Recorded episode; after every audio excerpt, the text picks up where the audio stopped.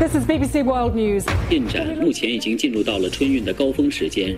projet de renouvellement, de rassemblement. 重点地区细颗粒物 PM2.5。 나라방 뉴스 살펴봅니다. 전주현 외신캐스터 안녕하세요. 네, 안녕하세요.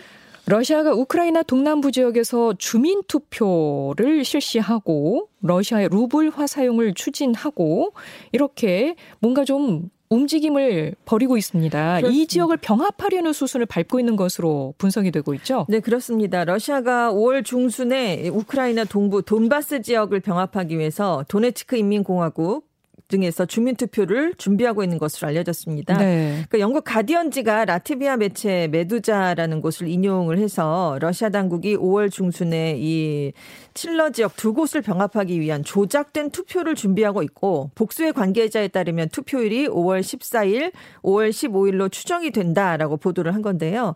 러시아 당국이 원래는 4월 말에 주민 투표를 하려고 했는데 돈바스 공세가 좀 잘 되지 않으면서 좌절됐다. 뭐 이렇게 설명을 내놓기도 했습니다. 이 러시아와 국경을 접하고 있는 이 동부 돈바스 지역의 도네츠크, 루안스크 지역은 2014년에 러시아가 크림반도를 병합한 뒤에 친러 분리주의 세력이 정부군하고 8년 동안이나 내전을 벌여온 지역인데요. 우크라이나와 서방은 러시아가 이들을 그동안 경제적, 군사적으로 지원을 했다 이렇게 보고 있습니다. 네. 왜냐하면 러시아가 그동안 이 돈바스 지역 주민들에게 자국 여권까지 발급을 해왔기 때문인데요. 오. 이 푸틴 러시아 대통령 이 이번 전쟁의 표면적인 목표로 주장했던 것도 돈바스 지역의 해방이었습니다. 네네. 그리고 지금 휴전 협상에도 계속해서 크림반도 귀속, 돈바스 독립 인정을 요구하고 있는 그런 상황인데요. 네. 한편 CNN은 러시아가 지금 점령을 한 지역이죠. 남부 헤르손 지역에서는 루블화를 법정 화폐로 사용할 준비를 하고 있다 이렇게 보도를 했습니다. 그래서 다음 달 1일부터 루블화를 사용할 수 있고 또 앞으로 4개월 동안 우크라이나 화폐 또 루블화가 동시에 사용되도록 한다는 건데요. 지금 러시아가 시의회를 또 장악을 했습니다. 그래서 헤르손 인민공화국 설립 승인을 위해서 주민투표를 실시할 계획인 것으로 알려졌는데요. 러시아가 이렇게 주민투표를 먼저 하고 강제 병합을 하는 그런 작전은 2014년에 크림반도를 강제 병합할 때도 똑같이 썼던 방식이거든요. 네, 네. 그때도 크림반도 주민을 상대로 러시아 귀속 여부를 묻는 투표를 먼저 실시한 적이 있습니다. 네. 푸틴 러시아 대통령이 우크라이나에 대한 군사 지원을 확대하고 있는 미국과 서방 진영을 향해서 어, 외부 개입의 번개처럼 빠르게 보복할 것이다. 이렇게 경고 수위를 높였더라고요. 네, 그렇습니다. 27일에 외부에서 우크라이나에 개입해서 러시아의 전략적 위협을 가하는 걸 용납할 수 없다. 우리의 보복 공격은 번개처럼 빠르다는 것을 알아야 할 것이다. 이런 경고를 내놨습니다. 네. 왜냐하면 26일, 그러니까 이 얘기가 나오기 그 전날에 미국을 비롯한 40여 개국의 국방장관들이 우크라이나에 무기 공급을 강화하는 방안을 논의했거든요. 그러니까 그 발표가 나온 지 하루 만에 푸틴 대통령이 강경 대응을 예고한 건데요. 푸틴 대통령은 우리는 누구도 갖지 못한 장비를 모두 갖췄다. 필요하다면 이것도 사용할 것이다. 라면서 탄도미사일 또 핵무기 사용 가능성까지 나타냈습니다. 그리고 이제 구체적으로 어떤 대응을 할 것인지도 모두 결정한 상태라고 말했는데요. 러시아가 최근에 첫 번째 시험 발사에 성공한 차세대 대륙간 탄도미사일 사르마트를 암시한 게 아니냐 이런 분석이 나오고 있습니다. 네. 이 푸틴 대통령의 이 발언에 대해서 BBC는 서방이 러시아 격퇴를 선언하고 무기 지원을 확대하는 상황에서 나토를 비롯 한 우크라이나 우방을 향해서 더 이상은 나서지 말라라는 경고를 한 것이다. 이렇게 분석을 내렸는데요. 한편 서방 국가들이 지금 돈바스 전투에 맞춰서 이제 방어에서 공격으로 전술을 변경했습니다. 그리고 뭐 무인기, 탱크, 곡사포 같은 공격용 무기 공급을 대거 늘리기로 했는데요. 지금 서방은 러시아가 돈바스 지역을 앞으로 3, 4주 안에 포위할 수 있다 이렇게 보고 있어요. 그래서 그 전에 우크라이나에 충분한 무기를 전달하는 데 집중하고 있습니다. 네 네.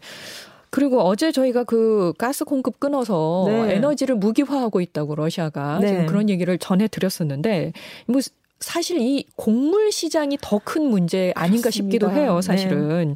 각국이 지금 곡물 등의 수출을 금지하는 식량 보호주의에 나서고 있다면서요. 그렇습니다. 그래서 비상등이 켜졌는데요. 세계 최대 곡창지대죠. 러시아와 우크라이나 간 전쟁이 지금 전 세계적으로 연쇄적인 식량 수출 금지를 불러오고 있는데 일단 러시아가 먼저 6월까지 카자흐스탄을 카자흐스탄 등을 비롯한 인접 국가에 밀과 옥수수 등의 수출을 중단한 상황입니다. 음. 그리고 세계 1위의 파뮤 수출국이죠. 인도네시아가 파뮤, 파뮤의 원유까지 전격적으로 수출을 금지했는데요.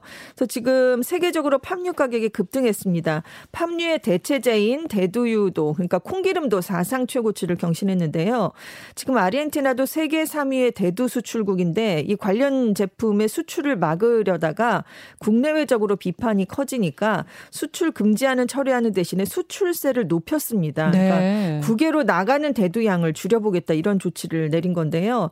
지금 이집트도 식량 재반출이 우려된다. 왜냐하면 이제 식량을 많이 수입하는 국가거든요. 그래서 예. 3개월 동안 밀과 옥수수, 식용유 수출을 금지했습니다. 네. 그래서 지금 세계은행은 식량 수출 통제를 선언한 국가가 우크라이나 전쟁 이후에 25% 늘어나서 35개국에 달하고 있다. 그래서 지금 앞으로 더 늘어날 것 같다. 이런 우려를 내놨습니다. 우리부터 살아야지 무슨 소리냐 뭐 이런 거죠. 그렇습니다. 그래서 이렇게 각국이. 수출을 통제하게 되면 결국 가격이 올라갈 수밖에 없거든요. 그렇죠. 그래서 지금 국제적으로 식량을 무기로 보복을 가하는 흐름이 본격화하고 있다라면서 곡물 수출국의 이기심 때문에 식량을 수입하고 있는 최빈곤국부터 쓰러질 수 있다라고 멜페스 세계은행 총재가 지적을 했습니다. 네. 실제로 지금 세계 식량 가격 지수는 3월에 이제 전달보다 12.6%나 상승을 했어요. 이게 1990년 이후에 역대 최고치인데 지금 러시아가 질소 비료를 많이 생산하는 국가인데 이게 또 수출이 막혀 있어서 지금 뭐 식품, 사료 가격이 앞으로도 8에서 22% 정도 더 오를 것으로 예상되고 있습니다. 네. 그래서 지금 옐런 미국 재무부 장관은 각국 정부가 연달아서 수출 통제에 나서면 물가 상승세를 더 자극할 수 있다라면서 각국의 자제를 호소했습니다. 네, 우리나라에도 당장 미치고 있잖아요. 그렇습니다. 다. 나타나고 있죠. 네. 인도에서는 때이른 폭염이 발생했어요. 전력과 농사에 타격을 입고 있다고요. 그렇습니다. 수도 뉴델리가 이제 북부에 있는데 오늘하고 내일 최고 기온이 44도까지 오를 것으로 예보됐어요. 그런데 대체로 이런 폭염은 5월에나 좀 나타나는 현상이거든요. 5월 그러니까요. 이후에나 지금 좀 빠르게 지금 찾아온 상황입니다.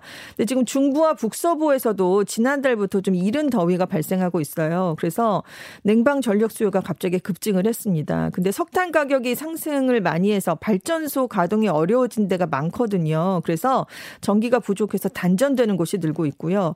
건조한 날씨가 이어지니까 화재도 자주 발생하고 있습니다. 네. 그런데 지금 식량 문제 말씀드렸는데 인도도 세계적인 밀 생산국이에요. 그런데 지금 평소와 다른 이상 기온이 이어지면서 밀의 수확량이 예년보다 15에서 20% 정도 줄어들 가능성이 있는 것으로 알려졌습니다.